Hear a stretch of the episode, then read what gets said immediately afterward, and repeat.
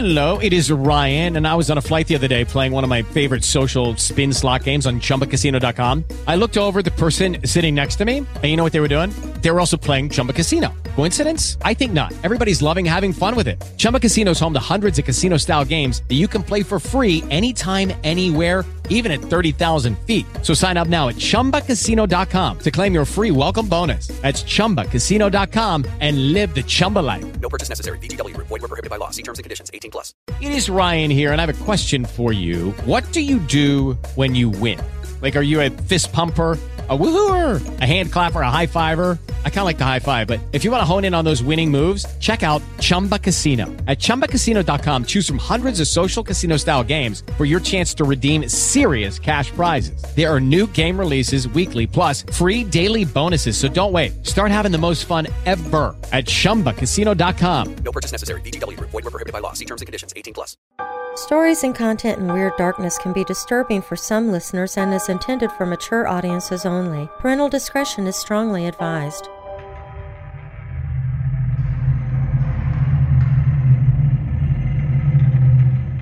Oh my God! My friend Arnie Cunningham cried out suddenly.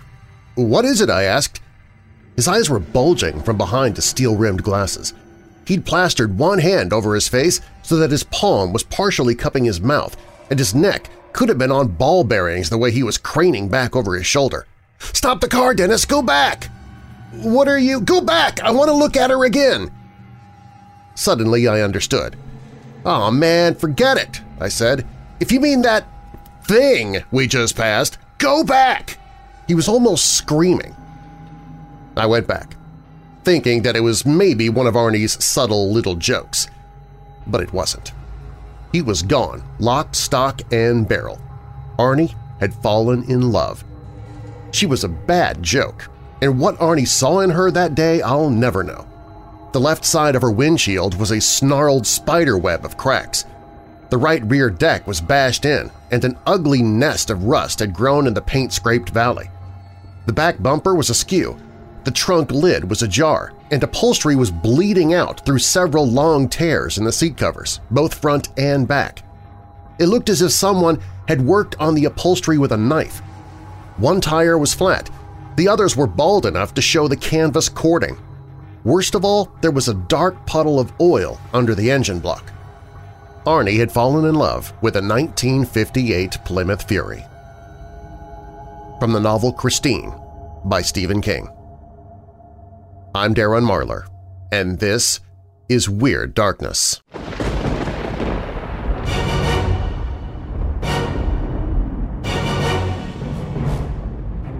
Welcome, Weirdos! This is Weird Darkness. Here you'll find stories of the paranormal, supernatural, legends, lore, crime, conspiracy, mysterious, macabre, unsolved, and unexplained. If you're new here, welcome to the podcast, and be sure to subscribe so you don't miss future episodes. If you're already a weirdo, please share the podcast with others. Doing so helps make it possible for me to keep creating episodes as often as I do. Coming up in this episode, is it possible that the human soul has actual weight? One doctor tried to prove exactly that. 50 years before Roswell was the reported crash of a flying saucer in Aurora, Texas, and it remains as much a mystery today as it was then. What would cause a father to have his daughter arrested for a non-violent crime? We'll make our way back to September of 1880 for a story of forgery, murder, and suicide. But first, the list of places that are supposed to be haunted might be ingrained into your mind. We have abandoned areas, scary old buildings, and any place that holds to it close some memories of a tragic, tumultuous past. Ghostly phenomena certainly run the full range of the weird, and it is all largely certainly unsolved in many respects. We can only guess at what's going on beyond cases of hauntings and frightening apparitions. Yet can some things be haunted that we don't traditionally think of as being such? Does this include vehicles as well? can cars also become spectral anomalies that haunt and spook those who would encounter them? We begin there. While listening, be sure to check out the Weird Darkness website. At WeirdDarkness.com, you can sign up for the newsletter to win monthly prizes. Find paranormal and horror audiobooks I've narrated. Watch old horror movies for free. Plus, you can visit the Hope in the Darkness page if you're struggling with depression or dark thoughts. You can find all of that and more at WeirdDarkness.com. Now, bolt your doors, lock your windows, turn off your lights, and come with me into the Weird Darkness.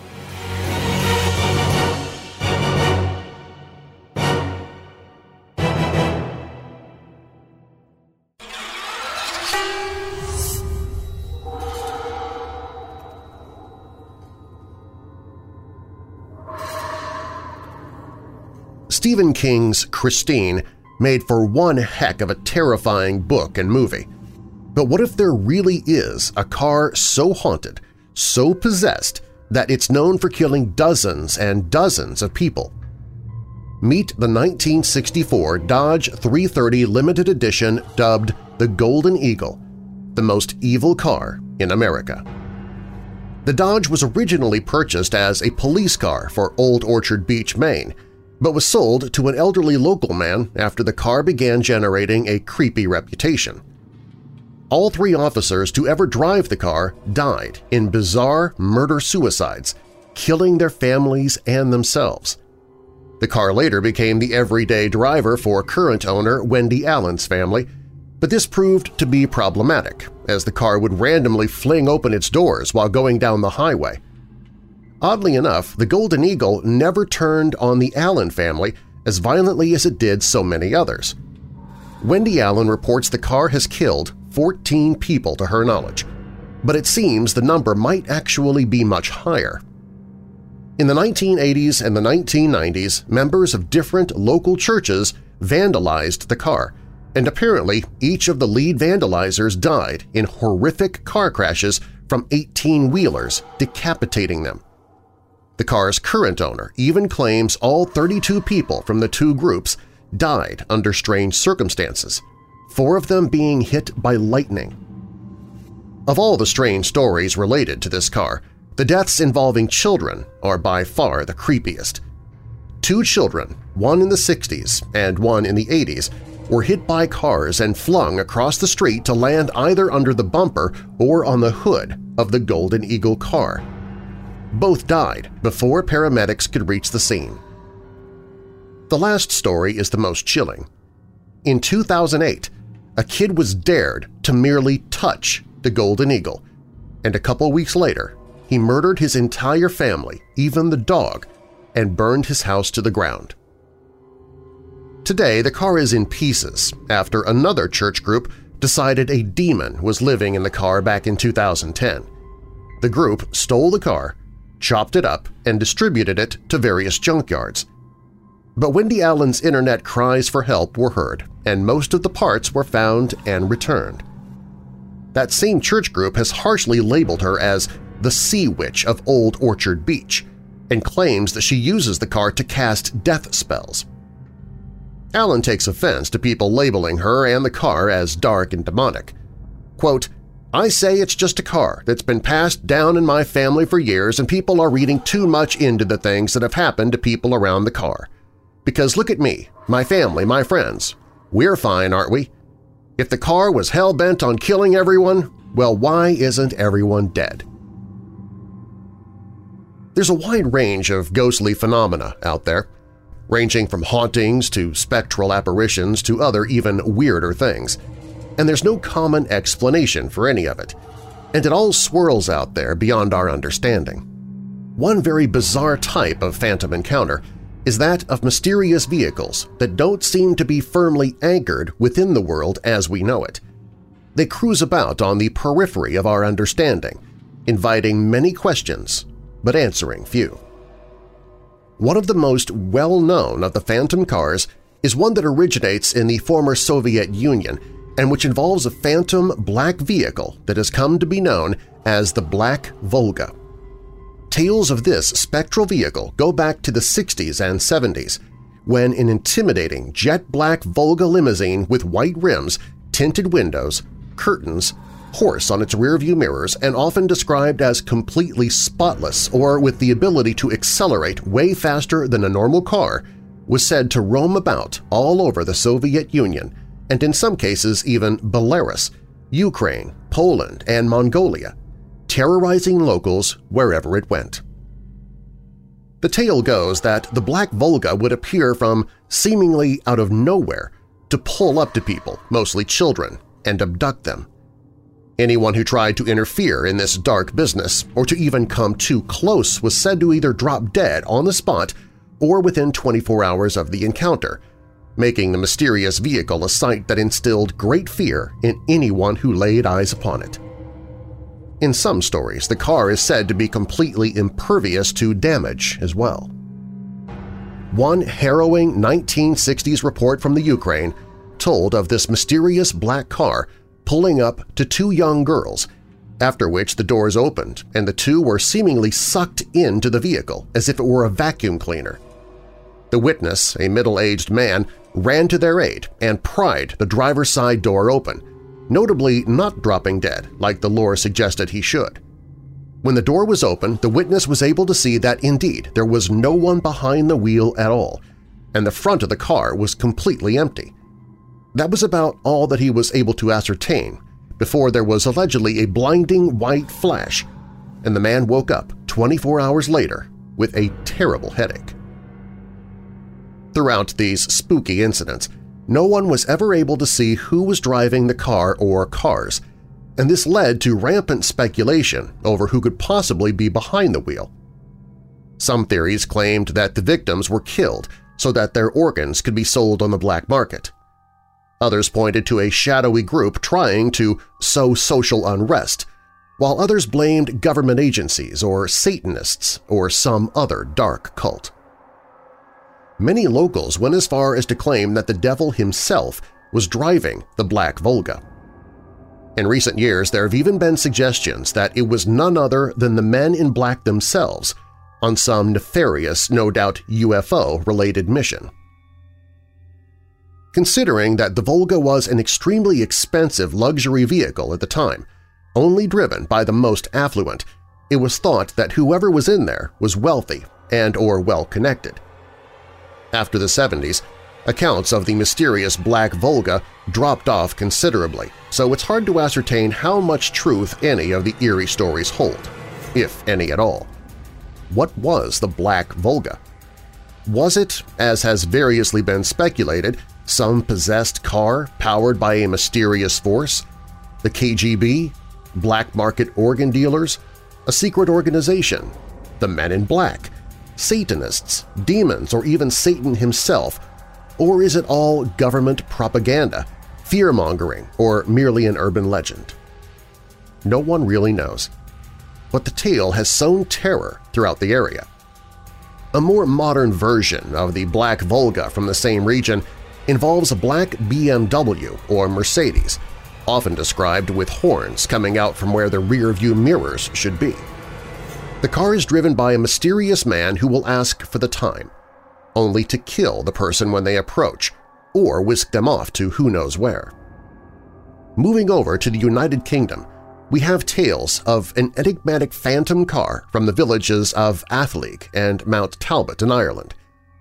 In the 1920s, there was frequently reported a spectral motor car that went far faster than anything available at the time and which could phase through whatever got in its way. One article from January 2, 1927 said of the mysterious vehicle, Witnesses in the locality state that on many occasions about midnight a mysterious vehicle, somewhat like a high-powered motor car ablaze with light, dashes noiselessly through the roads. There is apparently no driver, but seated in the car are a number of white-robed figures. Walls, ditches, fields, and plantations present no obstacle to the car. The superstitiously inclined connect the visitation with a tragic occurrence in a neighboring estate, when, during the recent troubles, a landlord and his wife were driving from their homes and died of fright. Local inhabitants are afraid to leave their homes after nightfall. In later years, we have reports from the 1950s of a ghostly car said to terrorize a stretch of desolate road in Kent County in southeast England.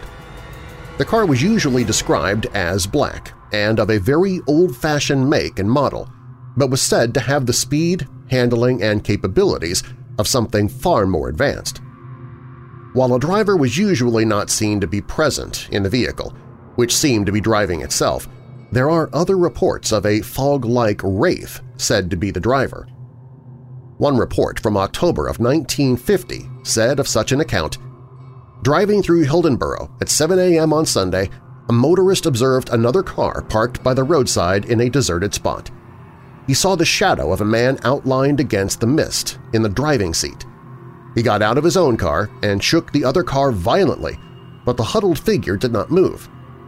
Tonbridge police were told, but on investigation they could not find a car on that particular stretch of road, and now take the very material view that the silent driver was waiting for the mist to rise before proceeding.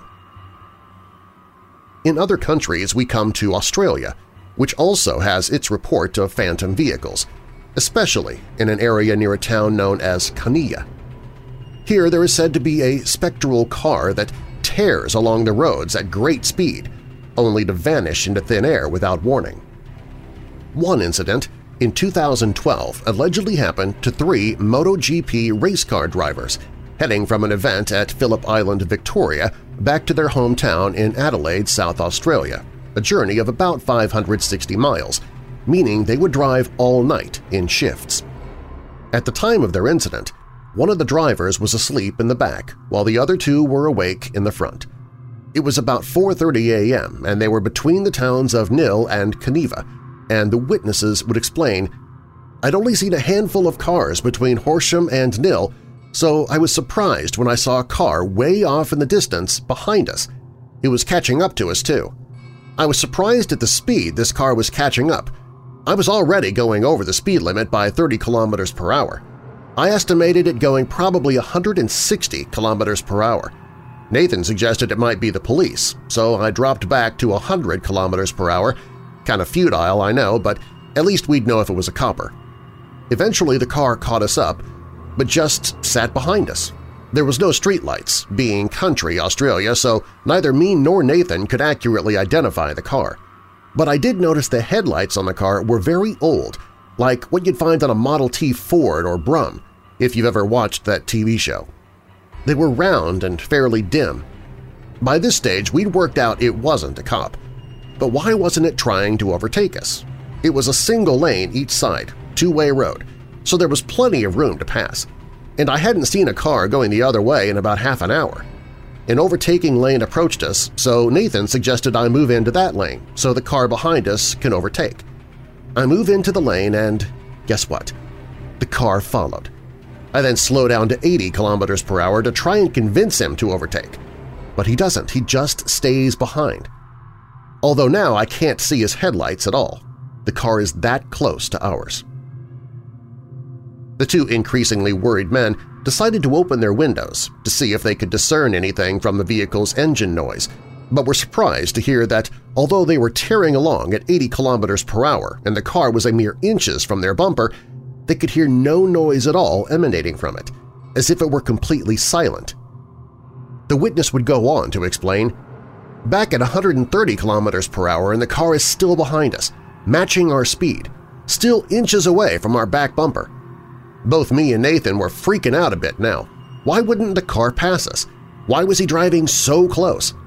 We were approaching Kaniva by this stage. There's a big street light right on the edge of the town and then street lights all throughout the main street. Finally, we'd be able to identify the car. We passed through the streetlights and looked behind us. The car had stopped following, right before the streetlight. It had simply stopped in the middle of the road. We still couldn't work out what kind of car it was, but we didn't want to turn around and find out.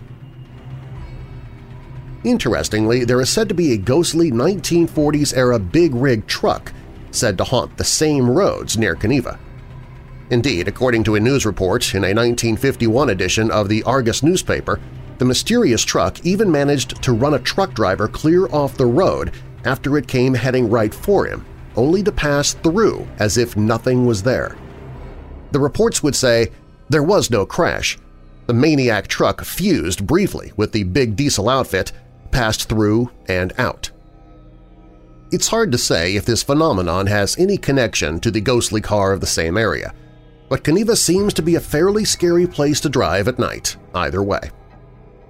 Of course, the United States also has its share of frightening accounts of mysterious cars up to no good. One is a mysterious car that is said to prowl around the area of Nixon, Missouri, which actually purportedly ran a sheriff, Frank Jones, off the road in 1932 to cause his tragic death, and which has, on occasion, also caused other near crashes. Another one is said to haunt the NC-49, which meanders through the low hills between Asheboro and Charlotte, North Carolina. It is said that in the 1940s, this two-lane remote road was being navigated by a family late at night when they were approached by an angry vehicle acting very aggressively toward them when a truck came out of nowhere and smashed it clear off the road to leave it a twisted wreck, killing the driver. It was not long after this that the stretch of road gained a reputation for having a very fast, very aggressive phantom car that would pull up behind other drivers at high speed. Most cars will pull to the side to let it pass, and as it does, they will notice that it is a vintage 1940s-style Ford, which even more oddly doesn't seem to have a driver. This Ford will swerve and veer around to completely freak out other drivers before dissipating into thin air as if it were never there at all, leaving one to wonder if this is the phantom remnant of that long-ago crash. A very weird account comes from Kailua, Hawaii in 1982 and was posted on the site Castle of Spirits. The witness claims that at the time she had been out with her visiting cousin just cruising around the area along a stretch of lonely beachfront road at Laniakea. There were no other cars out at the time, but at some point while driving along this road, they looked back and the witness would say, Behind us loomed a huge, black, very shiny car. I can only say it was completely out of place and had so suddenly appeared that we were both shocked into silence. We turned from the rearview mirror and looked at each other, not saying anything, but both with our eyes wide and the unspoken question between us. That took all of a second. Then we both turned our heads to look out the window, and the car was gone. There was no way that car could have gone anywhere.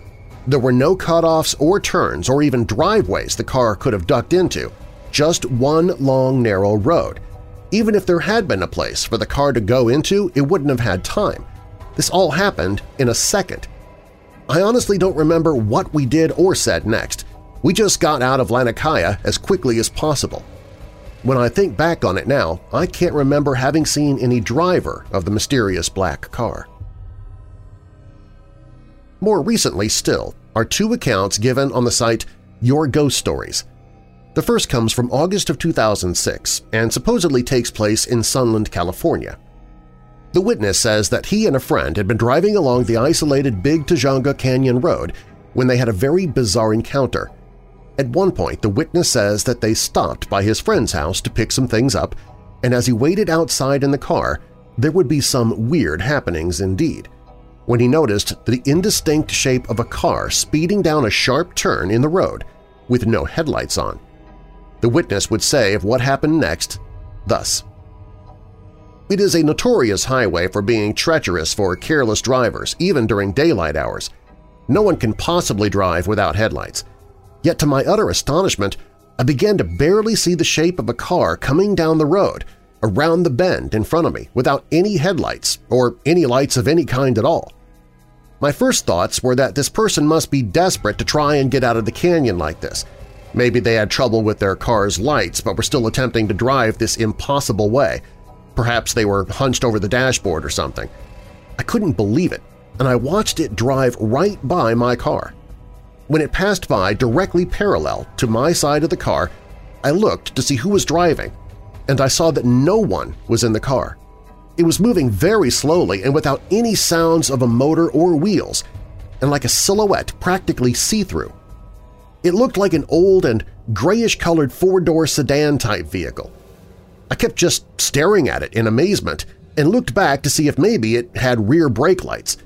No, it did not have them either. Then it disappeared like all the other cars into the darkness of the highway. Also rather strange is a case from 2011 in the state of North Carolina. The witness in this case says he was driving home from work one afternoon on a beautiful sunny day. Although the road was smack in the middle of nowhere, in his words, it was such a clear day that he would not have had any sort of sinister or scary vibe from the road. However, all of this would change rather quickly. As he approached one of the few intersections along the route, he claims he saw an antique car coming up off of one of the farm roads, which he described as brown and from the 1930s. He passed the car and says he was admiring the restoration work that must have gone into it, with no feel of anything supernatural at this point. However, he would explain, After about a quarter mile, perhaps a half mile, I looked in the mirror and was surprised to see that the car was no longer there. In most cases, and in most places, this would come as no surprise, but here, the middle of nowhere, there was no place the car could have gone. I came to a place where I could turn around and backtracked to see if the car had fallen into the deep ditch, really the only place it could go. I found nothing. In the ensuing years, I've seen the car on the same road several times, and every time I've seen it, it disappears. This is not to say I've actually seen the car vanish but I'll be watching the car, my attention is called elsewhere, and when I look back, the car is gone, and there is no place it could have gone to. I've told several people, and nothing. I've looked for the car parked in a yard or open barn, and again, nothing. My wife, who does believe in ghosts, thinks I'm seeing a ghost car. I have no explanation. Up next, some supposedly haunted cars seem to have a mysterious ghostly history that has imbued and permeated them for years. And a recent widow discovers that she's not alone after all. These stories and more when Weird Darkness returns. Hey Weirdos! Now through February 27th, everything in the Weird Darkness store is up to 35% off. That means t-shirts are as low as 13 bucks. Phone cases can be grabbed for just $20, and hoodies are only 13 bucks. Start shopping at WeirdDarkness.com slash store. And if you don't like what you see on the Weird Darkness store page, use the search function to find what you do like. There are hundreds of thousands of designs to choose from, and no matter what design you choose, 100% of the profits I receive are donated to organizations that help people struggling with depression. So grab your Weird Darkness merchandise, help those struggling with depression, and save money at the same time. Start shopping by clicking on Store at WeirdDarkness.com. Remember, the sale ends February 27, 2022. WeirdDarkness.com slash store.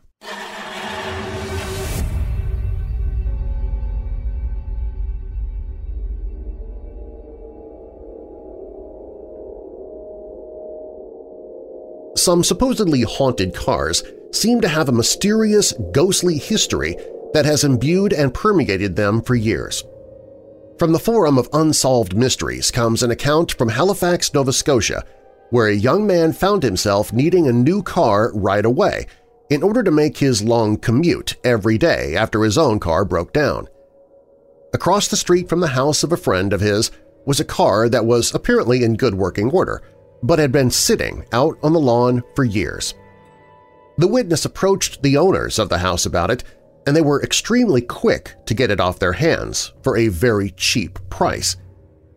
The witness took this as lucky, but it would soon prove to be far from it, as all manner of issues began to surface with the vehicle, such as the electrical system going on the fritz, the radio turning on and off by itself, the speedometer stopping, and other minor technical annoyances.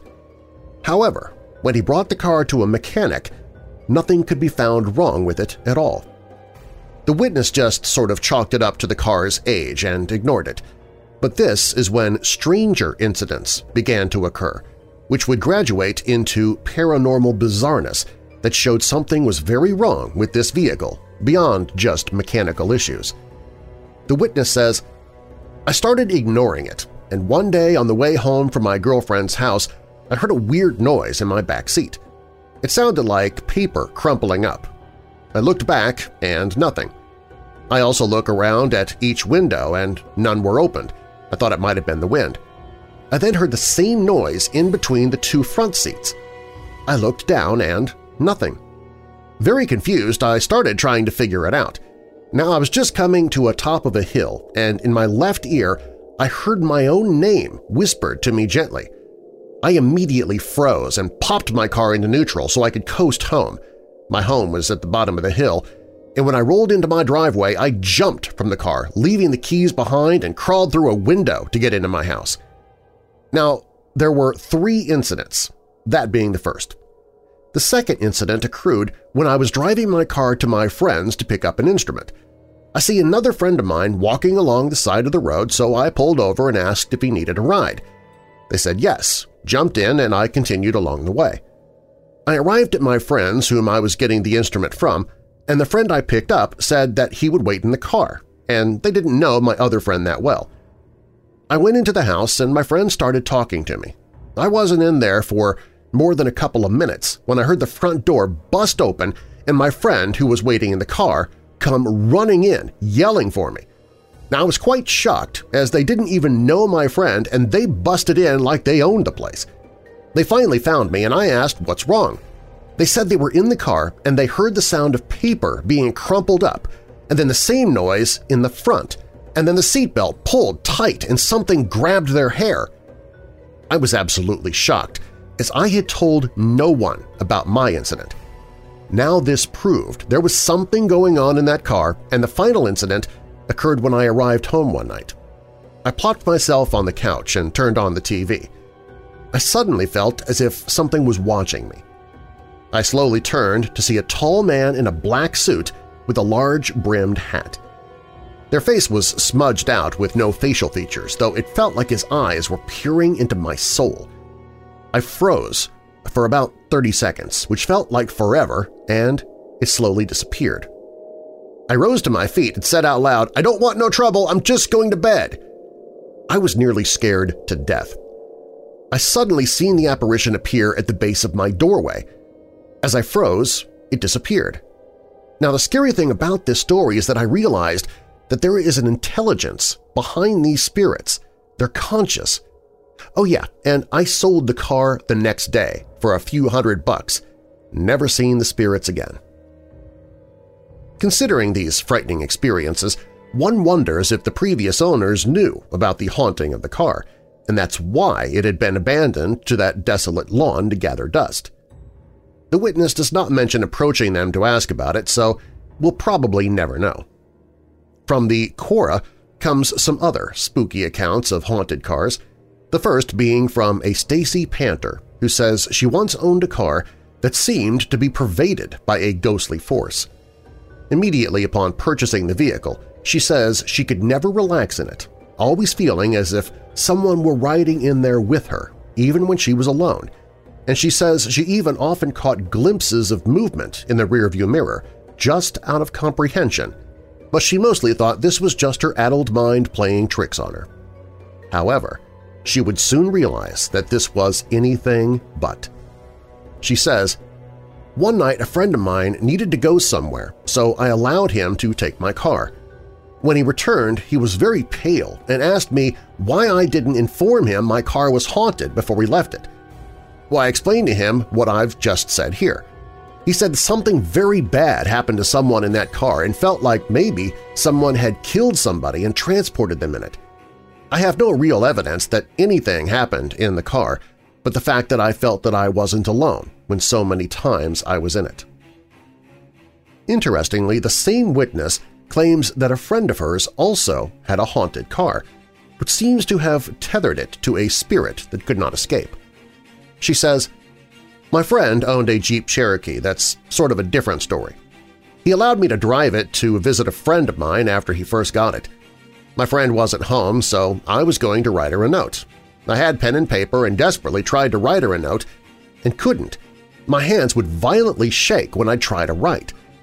I told my friend, and when I said I was going to write her a note, he interrupted and said, You couldn't write it, could you? You couldn't do it. I asked him how he knew that, and he told me he had the very same thing happen to him. He said he'd been to Walmart the week before in the neighboring town to where I live, and a lady approached him and wanted to see his vehicle. He allowed her to check it out, and she told him her husband had committed suicide in that car. He'd written an extensive suicide note. The Jeep seemed to drive itself quite a bit, and it's hard to explain. As I said, there's more of an explanation as to why the Jeep was haunted than the one I had that time. My friend didn't keep the Jeep very long after that, though. Can a ghost be tied to a car just as surely as to a place or a building? There's the case of a witness on the same site who says that shortly after purchasing a relatively new red Toyota Corolla, it became obvious that the vehicle was abnormally prone to accidents, and it would also get inexplicable scratches on it for no apparent reason. This would all soon take a turn into the realm of the supernatural when he began to see a ghostly figure lurking about the car and sometimes appearing within it. He explains, I remember one day my dad, sister, and I were driving to the library. I saw an old man get on the road as we were passing. My eyes widened and my heart came to a halt when I realized my father was not stopping the car. I nearly shouted, fully expecting to hear a thud at any moment. Nothing happened. I looked back, but there was no one on the street. "'Didn't you see that guy?' I asked my father and sister. Neither of them had a clue what I was talking about. Ghost pedestrian? Who knows?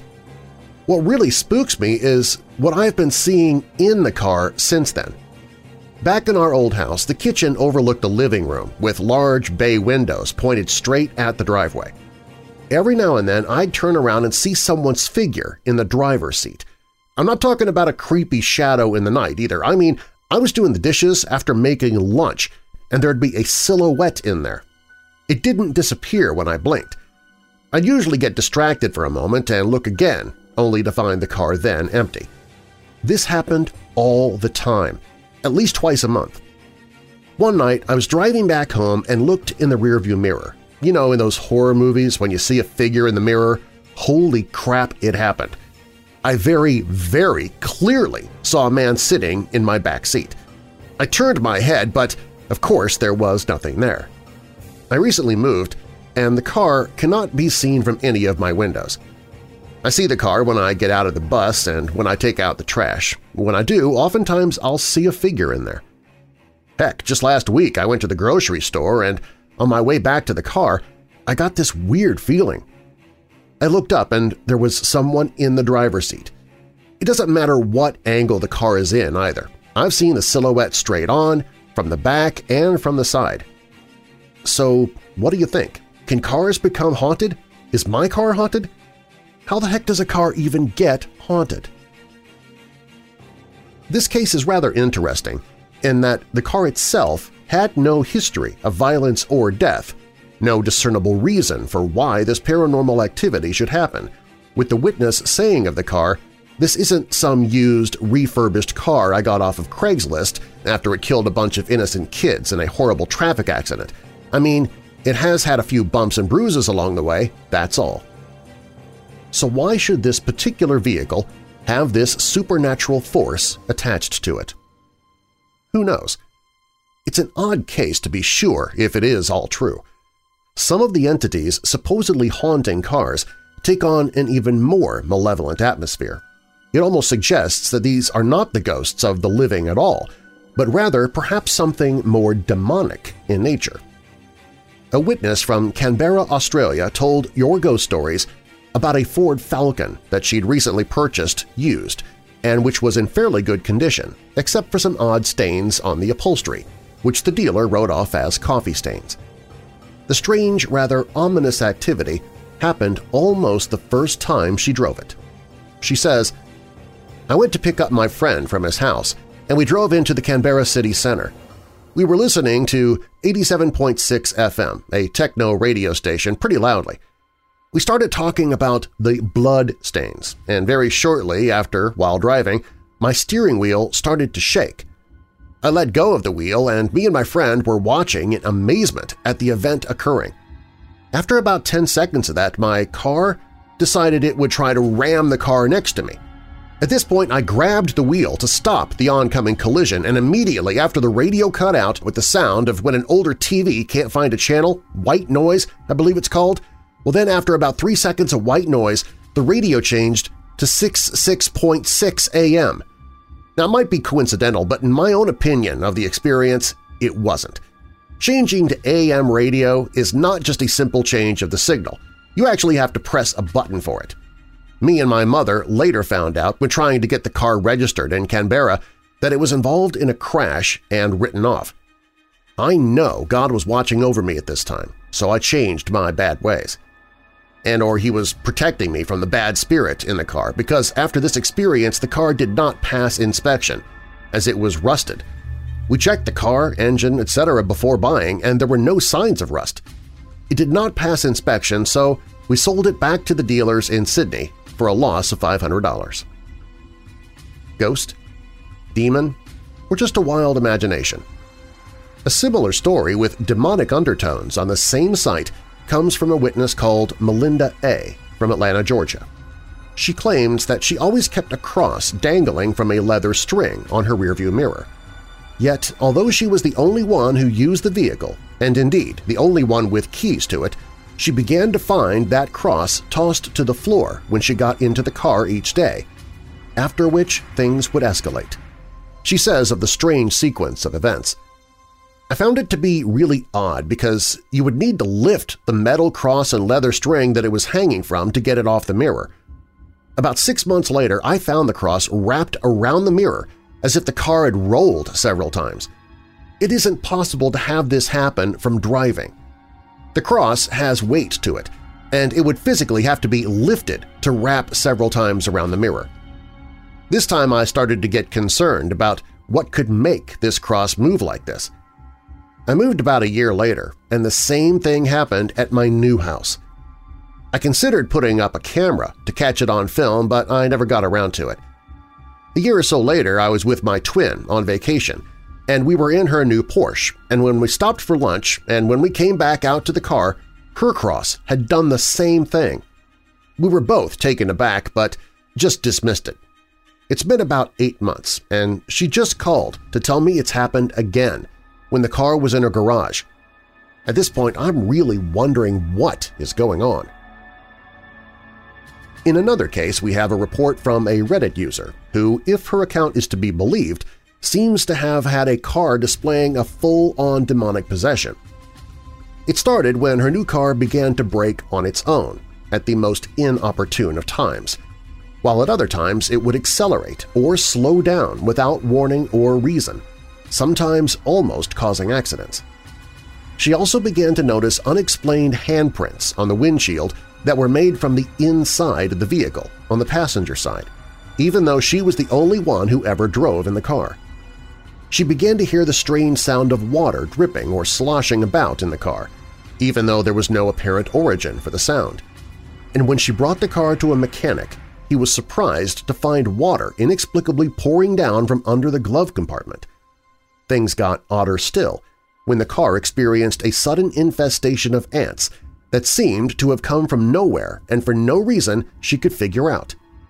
Ants were apparently everywhere, no matter what she did to get rid of them, and despite the fact that she never ate in the car and kept it very clean, and this caused her to confide in a friend about what was happening. She says of what happened after that, he thinks my car is haunted. With all the handprints, the sudden automatic braking system, the water and the insects, he even brought up a dream I told him about a year ago, which I regret telling him now because he's so sure that a ghost is in my car. The dream is about me and a friend who's a girl who I know now as my new classmate whom I met at January and now I'm giving her a ride home, driving home. I ask my friend who's sitting beside me in the car where we should go next, and she tells me that we could hang out at her apartment. A little girl behind us suddenly spoke up and I looked at her. I saw her eyes turn dark as night as she grinned at me. I wouldn't do that if I were you. She said it in a playful voice, and I glared at her before snapping. And why not? The demon girl just leaned her head on my friend's shoulder and told me, because a demon is obsessed with you, and if you're not home in a couple of days, he'll be mad. That's when I woke up. I only got my car last January as an early gift, and I only met my friend last February. The dream happened last year September. I'm just looking for a good explanation for all this because I drive home alone now after my internship ends by 11 p.m., and I seriously don't want to imagine a ghost or whatever invisible it is sitting beside me in the dark.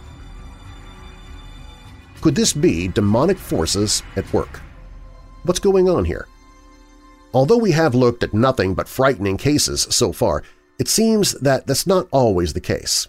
Cars can be haunted by more benevolent forces as well. Take the account of a commenter on Quora who claims to have had a car, which he calls Bessie, imbued with a ghostly presence that seemed to want to help. The commenter explains, When you hopped into this car, you felt at home, happy, at peace. We had Bessie for 12 years, and she was a station wagon who loved to travel. My father said he could feel her take over the steering if there was heavy traffic. She kept us safe, she avoided animals safely. Bessie was a perfect lady. She never leaked oil or lost her cool. You could push on the accelerator all you wanted. Bessie kept to the speed limit. The day she stopped and wouldn't move, turned out the boat trailer was loose on the back coupling. My father had time to fix the problem and save a highway disaster. Such cases seem to show that the phenomenon of ghostly hauntings seems to expand beyond just the usual suspects of dilapidated old buildings and locations entwined with a dark past. Such mysterious occurrences seem to be able to pop up in the most unlikely of places, including your own car. So what is going on here? Is this ghostly or even demonic forces at work, or is it all just misunderstandings and overactive imaginations?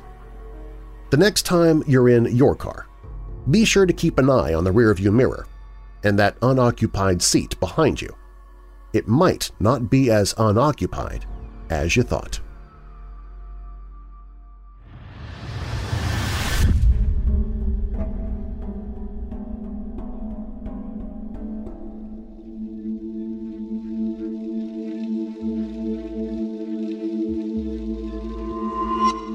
This is the truth. Cross my heart and hope to die, stick a needle in my eye, spit in my hand, and…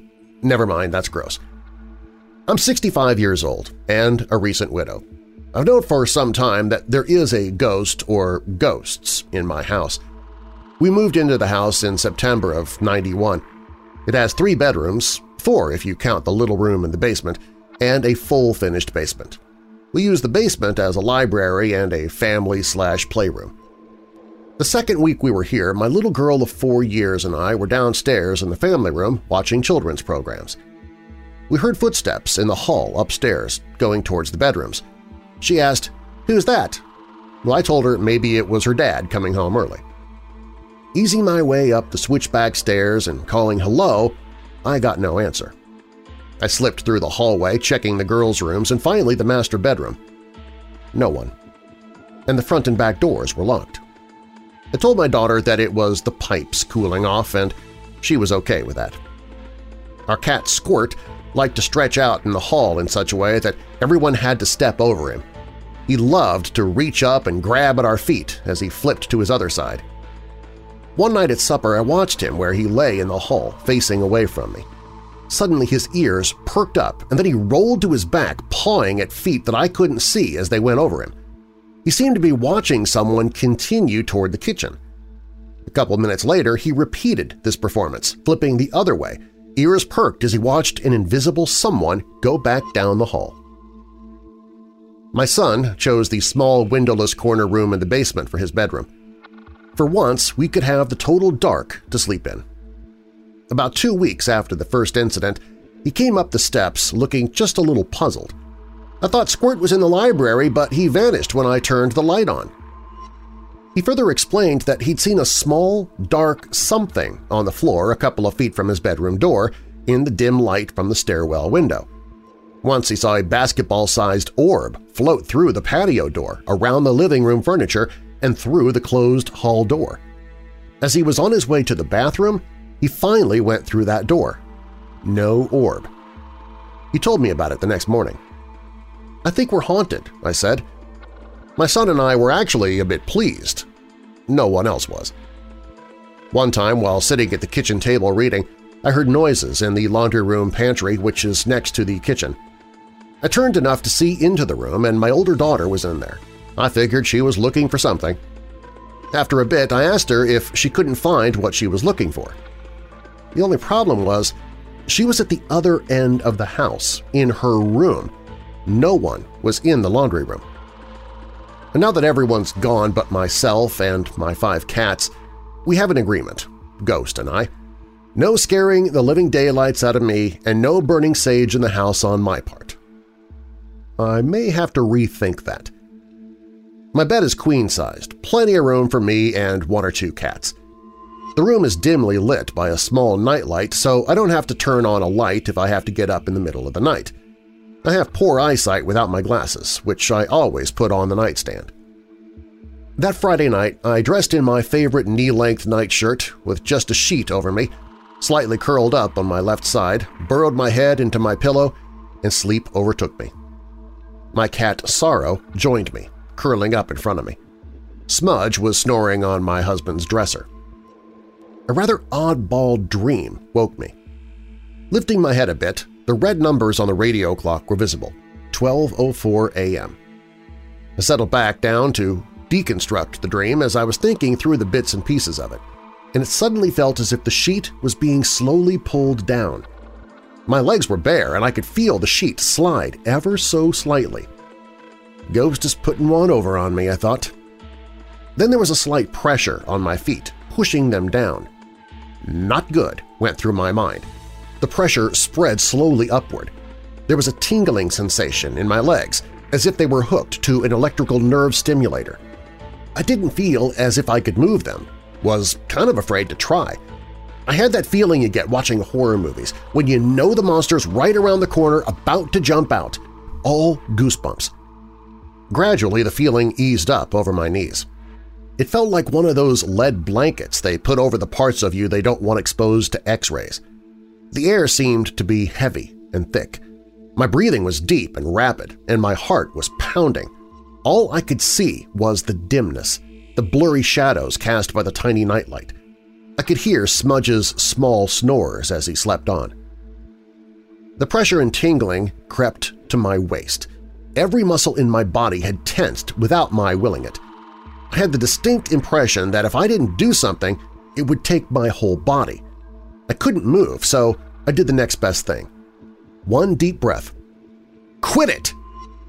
My voice was hoarse, unrecognizable to me. Another deep breath. The sensations had stopped creeping, but the lead blanket and tingling feeling were still there, seemingly waiting for me to give in.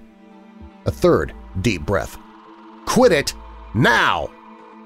The sensation slowly crept back down and was gone. My muscles relaxed, and when I spoke to Sorrow, it was in my own voice. One little part of me wanted to pull the sheet over my head and wait for dawn. The bigger part of me slapped it, moved Sorrow, and got up to check the house with a quick stop at the bathroom. All was well. Except when I got back in bed, I checked the clock again. 2.24 a.m. I know it had read just past midnight when I woke from the dream because I remember thinking six more hours of sleep. And the whole thing only seemed to last a few minutes. As an after effect, my right shoulder, elbow, hip, knee, and ankle ached for three days, along with a headache in the right side of my head. Let's not meet like that again, Ghost. When Weird Darkness returns, 50 years before Roswell was the reported crash of a flying saucer in Aurora, Texas, and it remains as much a mystery today as it was then. Plus, what would cause a father to have his daughter arrested for a non-violent crime? We'll make our way back to September of 1880 for a story of forgery, murder, and suicide. But first, is it possible that the human soul has actual weight? One doctor tried to prove exactly that.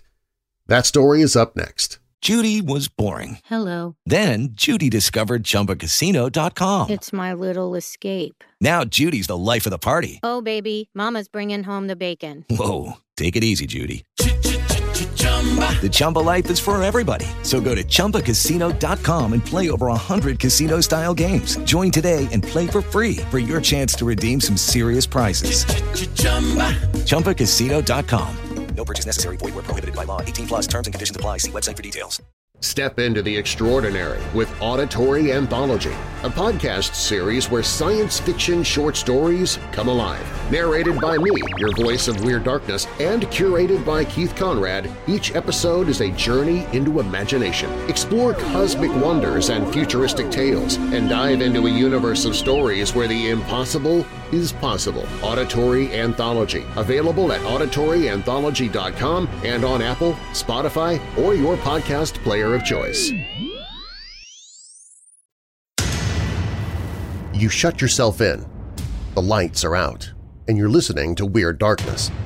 But suddenly, you get that feeling you're not alone. You don't know what might be under the bed, or in the closet, or in the attic, or in the room with you. You don't dare try to sleep now. You're too scared to. If you doze off, you might be vulnerable to the creatures who haunt your dreams. That's just one more reason to have Weird Dark Roast coffee in the cupboard, because you just never know when you might need it. Weird Dark Roast coffee contains deep notes of cocoa, caramel, and a touch of sinister sweetness. Each bag is fresh roasted to order by Evansville Coffee, and delivery is free for your first order. Just use the promo code WEIRD. You can find a link to it at WeirdDarkness.com. Grab a bag before something else grabs you from the dark.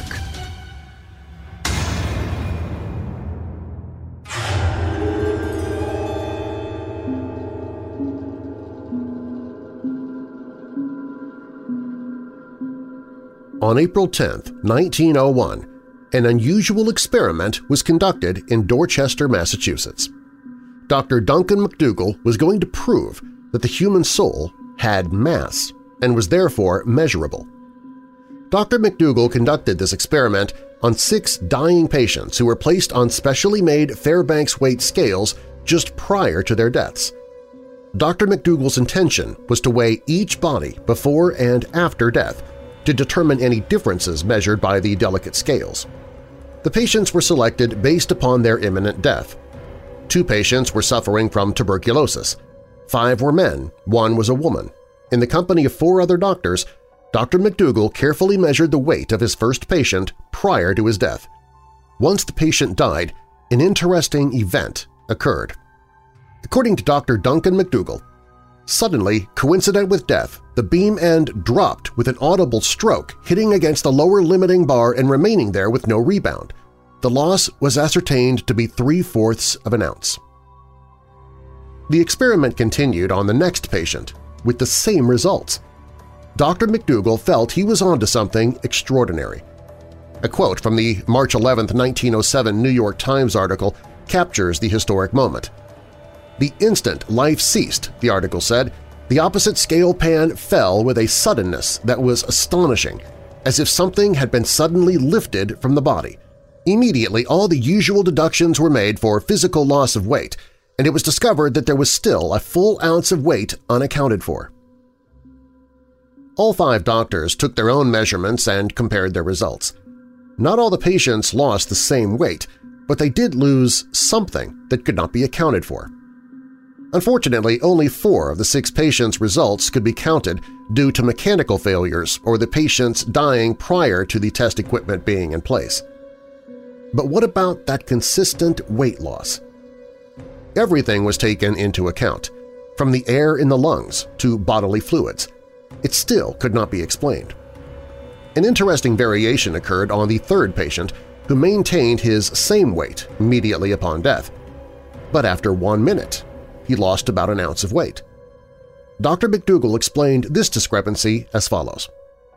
I believe that in this case, that of a phlegmatic man slow of thought and action, that the soul remains suspended in the body after death during the minute that elapsed before its freedom. There's no other way of accounting for it, and it's what might be expected to happen in a man of the subject's temperament. Following the experiment and consulting with other attending physicians, it was determined that the average weight loss of each person was three-quarters of an ounce. Dr. McDougall concluded that a human soul weighed 21 grams. Dr. McDougall conducted the same experiment on 15 dogs. The experiments showed zero change in weight following their death. McDougall concluded that this might signify only humans have souls.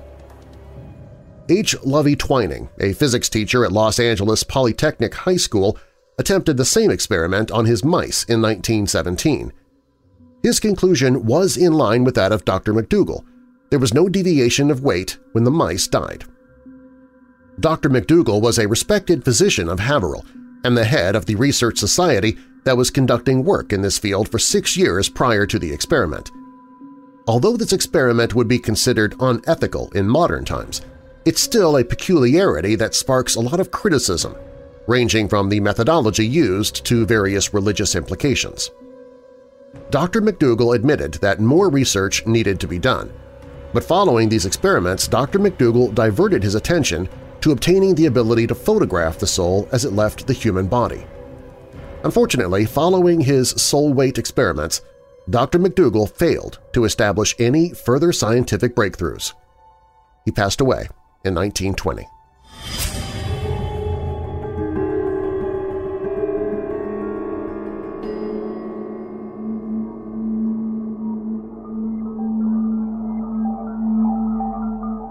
Those who study the UFO mystery are always asked for proof, and the proof is hard to find. The enigma of UFOs is different than any other phenomena, and the proof is elusive. There have been many reports of crashed UFOs, but most of those rely heavily on circumstantial evidence and not solid physical proof. Sometimes there are eyewitness accounts of physical evidence, but that evidence has been removed, lost, or stolen. Such is the case of the Aurora, Texas UFO crash of 1897. The case bears many similarities to the Roswell crash of 1947 50 years later. Because of ever-changing railroad lines and Texas highways, it's a miracle that the small town of Aurora, Texas is even still there. And not only that, but it is a legendary historical site, as designated by the state of Texas. Why would a small farming community get such a distinction? One reason – an alien spacecraft crashed there in 1897.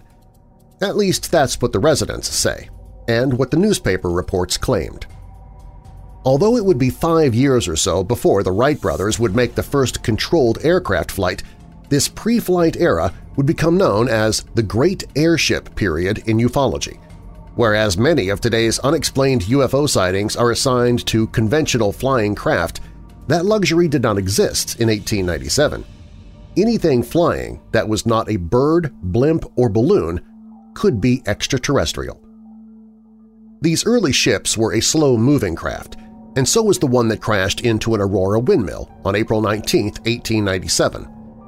According to the legend, the craft was destroyed and the remains of an alien pilot were discovered among the remains. Also found among the scattered debris was a strange material with hieroglyphic-type etching. The alien creature was given a proper burial in the one and only cemetery in town. The alien body has long since disappeared. For the time period, news of this event was spread wide and far. Many new visitors made their way to the little town to see what all the gossip was about. Second- and third-hand stories would soon morph into eyewitness accounts. Where the information came from that supplied newspaper accounts is anyone's guess. Local newspapers carried this story. About 6 o'clock this morning, the early risers of Aurora were astonished at the sudden appearance of the airship which has been sailing around the country. It was traveling due north and much nearer the Earth than before. Evidently, some of the machinery was out of order, for it was making a speed of only 10 or 12 miles an hour and gradually settling toward the Earth. Meanwhile, United Press International printed worldwide this story. Aurora, Texas, UPI. A grave in a small North Texas cemetery contains the body of an 1897 astronaut who was not an inhabitant of this world, according to the International UFO Bureau. The group, which investigates unidentified flying objects, has already initiated legal proceedings to exhume the body and will go to court if necessary to open the grave, Director Hayden Hewes said Wednesday. UPI also picked up the story, and the legend was spread far beyond the borders of Texas. There were a number of eyewitness accounts of the incident later published, and they all agreed with the basic facts. An unknown craft had crashed into the town. Strange debris was found, and a being not of this world was found in the wreckage. One intriguing account, although second-hand, came from a 15-year-old girl. Her parents visited the site and claimed that the alien pilot was a small man. There is also evidence of a military cover-up. Soon after the crash, military personnel came to Aurora. Could they have been responsible for the removal of the alien body? For a time, there was a headstone for the body, but even that has disappeared. All that remains are photographs of the headstone. There has been, at times, lobbying to dig up the alien grave and see what evidence might remain, but townsfolk have kept that from happening. What excitement would run through UFO circles if alien DNA was found there?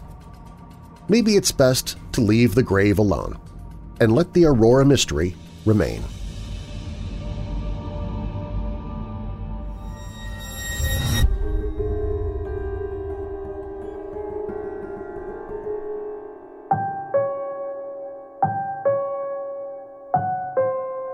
Anne C. Chapman went to the First National Bank of Warsaw, Indiana in September of 1880 to cash a check for $300.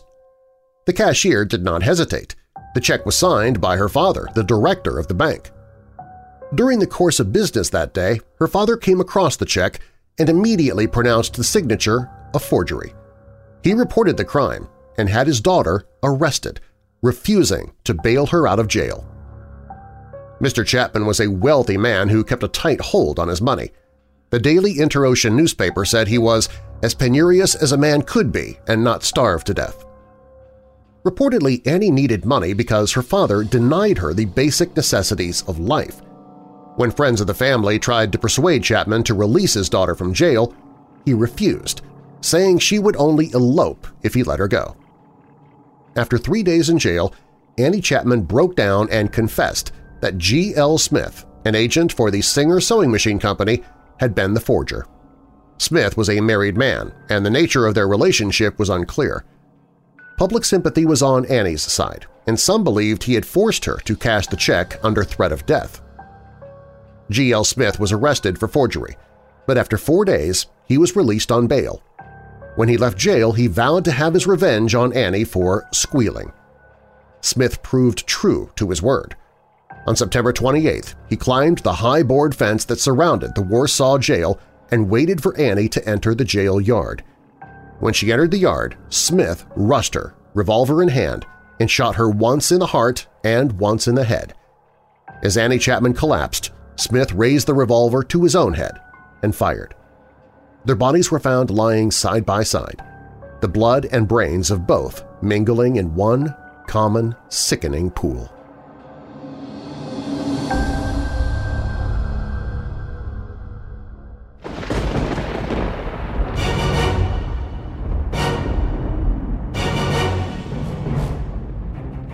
Thanks for listening. If you like the podcast and you haven't already subscribed, be sure to do so now so you don't miss future episodes. And also, please, tell someone else about the podcast.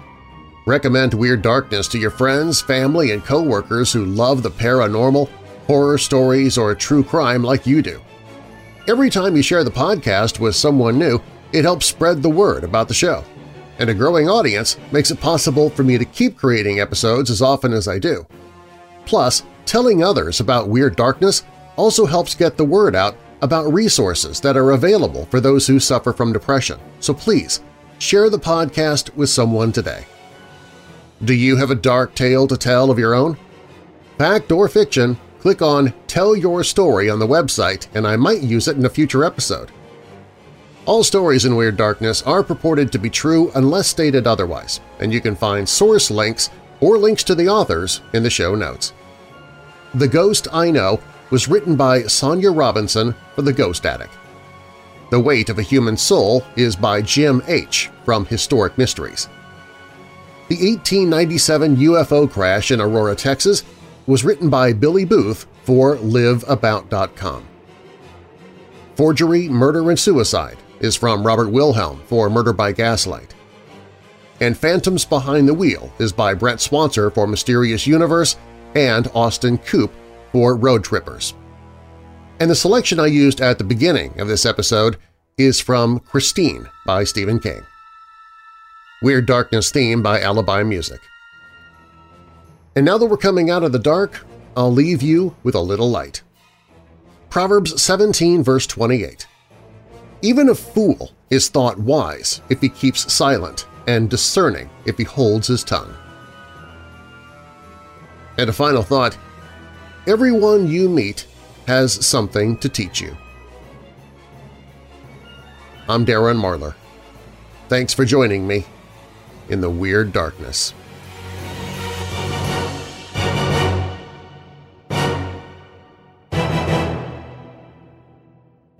A more modern version of the Black Volga from the same a more modern version. Virgin?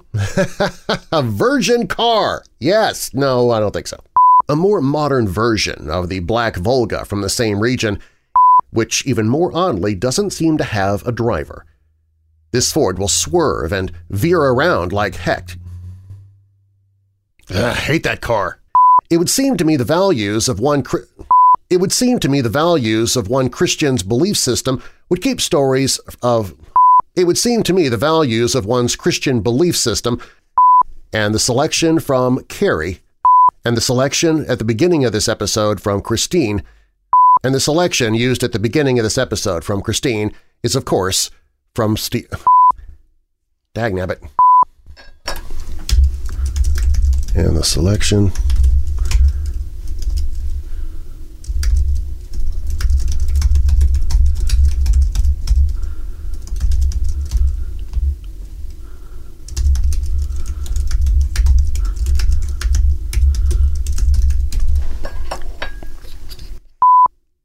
and the selection used at the beginning of this episode is from Christine by Stephen King.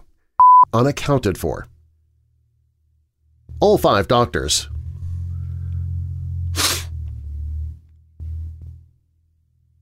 Have I mentioned that I hate that car? Mm. Buy a muffler!